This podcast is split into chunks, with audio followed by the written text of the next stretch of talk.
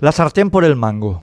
Me causa curiosidad siempre el modo en que alguna gente considera los periodos electorales en nuestro país. Los toman como algo negativo, malo, sucio, corrupto. Y sin embargo, son los periodos donde el concepto soberanía se hace realidad. Es cuando nosotros, el pueblo, tomamos el control. Es el momento en que los comunes tenemos la sartén por el mango. Creo que no es casualidad que aquella alguna gente deteste los periodos electorales. Por eso mismo, porque el poder se les va de las manos en que habitualmente lo tienen y va al agricultor, al almacenero, al estudiante, al obrero, al profesional independiente, al sastre, al zapatero. Aquella alguna gente critica, por ejemplo, que durante los procesos electorales se discutan los grandes temas nacionales, como la corrupción, el presupuesto, la educación, el clima, como si la democracia no consistiera en discutir esos grandes temas en los procesos electorales. Pues le tengo una mala noticia a esa alguna gente. La democracia consiste precisamente, completamente, absolutamente en discutir durante los procesos electorales los grandes temas nacionales. De eso se trata justamente la democracia. El gobierno del pueblo, por el pueblo